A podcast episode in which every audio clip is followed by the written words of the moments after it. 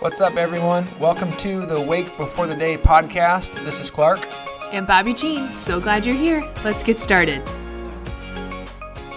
Hey, what's up, everybody? Thanks for joining us for the podcast in the studio. DJ KB in the house, looking at Exodus 32, episode 138, Yeah, I don't know. I think. That's okay. Nobody needs to know that. Yeah, We're- anyways. We're moving our way through. Got our eyes on 200. We're on Exodus 32, though. Exodus 32. And I guess I want to preface this by saying this is one of the chapters that's often brought up when people are asking the question Does God change his mind? Yeah, totally. And we're just not going to talk about that today. We'll dedicate. Not because we don't want to. Yeah, we'll dedicate another podcast another time, probably in, in the Exodus series, Yeah. to focus on that question because that's a Yeah. big question that we'll just take some time to go through a lot of the Bible to look at examples and what do we learn Yeah. about God and um, You know, And- maybe and it- do like a 45 minute podcast for you there.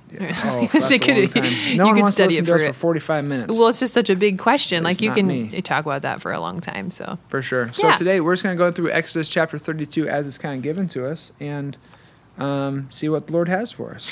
yeah. So if you have ever watched like the Exodus, like who made that movie? I don't know. Like that the movie that's like the Moses movie, like the Exodus movie. the Ten Commandments, like oh, way yeah. back in the day. yeah. What's the actor's name? I don't famous know. guy. That's how well I know it. I don't Yeah. know. But if you if you know what I'm talking about, then like this is a part of the movie they're like, what is going on? Like Mm-hmm. Yeah. Moses is meeting with the Lord. Like this is the golden calf, Yeah. you know, scene in, in that movie, which I, I'm not promoting. I'm not saying watch that, but that's what comes to my head because there there is this visual representation. Like literally, that's what they did. They built Yeah. a golden calf. Yeah. Like what on earth? So the people get impatient. Exodus 32, verse 1. It says, Yes. The people saw Moses was so long in coming down from the mountain. They gathered around Aaron and they said, Come make us gods. Who will go before us? Mm-hmm. I love this. As for this fellow Moses, this fellow Moses who brought us out of Egypt, we don't know what's happened to him. What happened to that fellow Clark? that fellow Moses. He's Mm-hmm. gone. So they're impatient. And so basically, what they do here is Aaron then takes all their gold. Mm-hmm. He throws into a fire. They hammer out some golden calf or a bull looking creature. Mm-hmm. And it all goes downhill from there.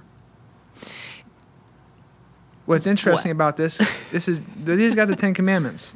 Right. And God gave him the Ten Commandments, and they they violate almost half the commandments in this one setting right here. Well, have they? Wait a second. Has Moses come back to give him the Ten Commandments? Oh yeah. Yeah, in Exodus 20, 21. So they break commandment 1, 2, 3, and, and 7, probably. Uh-huh.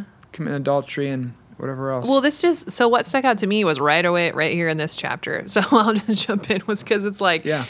How did we get here? Like as Clark and I processed this, like you've seen, you've had the pillar, you know, the glory cloud, you've had the pillar of fire, The plagues. you've, you've witnessed these miracles of God. You walked through the Red Sea on dry land, and like and more than that like you've defeated the amalekites. You've uh, moses has struck water. Manna has been like literally you have witnessed after miracle. and experienced so many miracles this this body this group of people.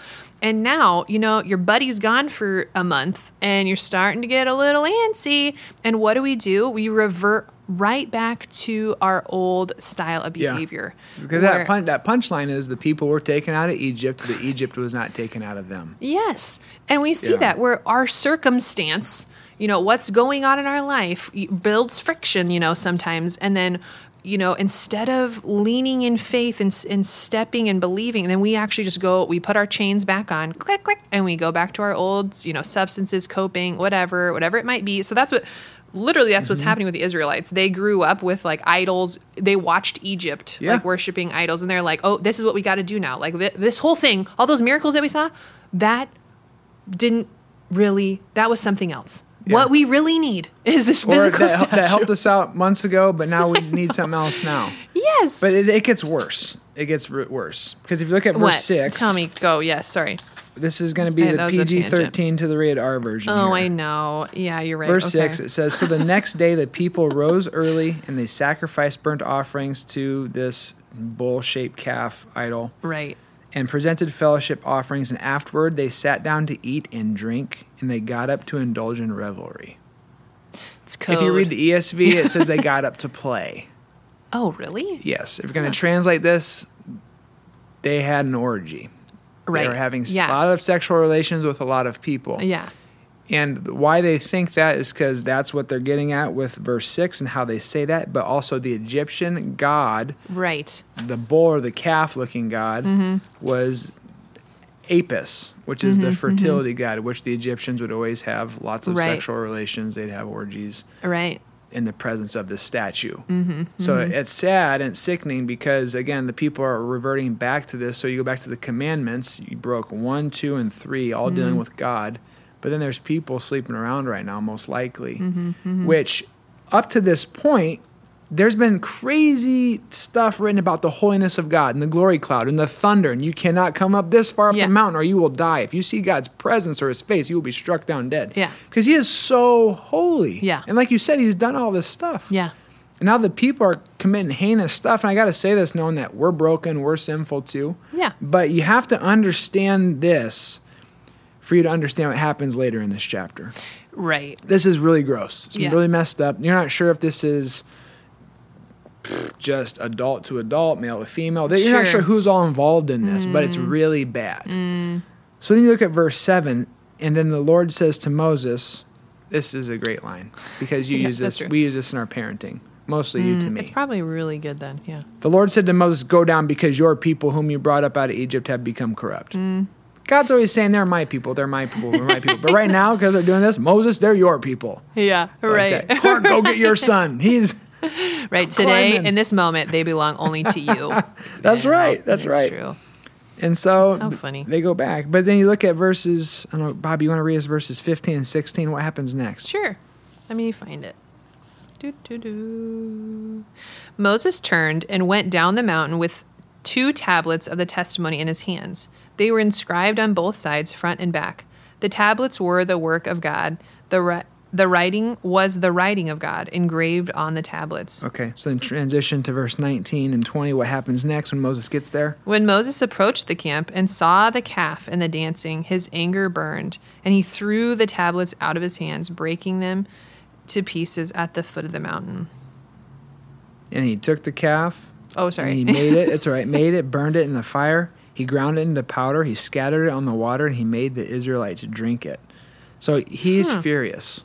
Yeah. Again, he's saying this is wicked stuff. This is heinous stuff. This is evil stuff. Mm-hmm. But now you have the holy God who he's just in the presence of. And I'll go to verses 26 and 27. These are some of these hard verses to swallow. But if you understand what's going on at the time, you know, Right. So 26 sounds like this. Yeah.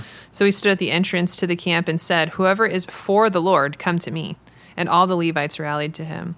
Then he said to them, This is what the Lord, the God of Israel, says Each man strap a sword to his side, go back and forth through the camp, from one end to the other, each killing his brother and friend and neighbor. And so it says 3,000 people die that day. Mm-hmm, And so, again, that at face value sounds messed up. Mm-hmm, But again, context is this is some really wicked, evil stuff that's happening. Sure. Yeah. You have God's holiness on the mountain and everything that God has revealed to them up until this point. Mm-hmm. Like you can't step foot up the mountain, whatever. And these people revert to some wicked, wicked, wicked stuff. Mm-hmm. So when it says too that 3,000 people died, you're looking at 3,000 people, which is terrible, within the context of probably two to three to four million, Million, yeah. Mm-hmm, people. So I'm get if, if I'm just looking at this myself, wondering what happened. They must have been looking at the people who are really leading the way, doing some Sure. Mm-hmm. really wicked, heinous stuff. Maybe even totally turned their backs on God and said, "We're going to worship this Apis, this this demon god from Egypt." right. And exactly. and God's saying, "I am so holy, and I want you guys to be set apart. I Yeah. Mm-hmm. don't want you to be like the Canaanites. I don't want you to be like the Amalekites and all the otherites. Like, get rid of them." Yep. get rid of them. You Mm-hmm. think about when you clean out a wound, you got to like really when you're cleaning if you're going through chemo for cancer, you know, Yeah. you can't just kill some of the cells. Yeah. That's going to grow back and reinfect the body. It's Mm-hmm. there. So God's saying you have to get away from this because I want you to be a holy people, Mm-hmm. a holy land with this law. And then again, though, the, the story continues throughout all the Bible that there's failure and failure and failure and failure. Yeah. So that continues to point us to Jesus. Yeah. Oh, we can't do it. So that's a little bit of a doozy there. But what's interesting is God then promises them, "We're going to keep going, Mm-hmm. and I want you to follow the angel, the angel of the Lord." Which again, Yeah. whenever he says the angel of the Lord, it's probably Jesus, even though Moses didn't know that yet. Mm. God says, "Go with the angel, and I'll catch up with you later on." Yeah. In verse thirty, and sorry, tomorrow you're going to read this in chapter thirty-three.